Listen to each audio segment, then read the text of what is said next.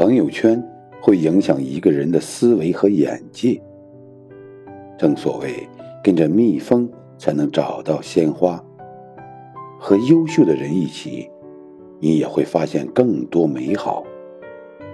尝试做一点改变，去靠近那些真正热爱生活的人，去遇见更好的自己。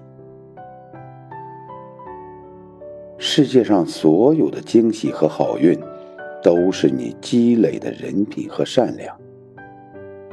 记住这句话：把身体照顾好，把喜欢的事情做好，把重要的人带好。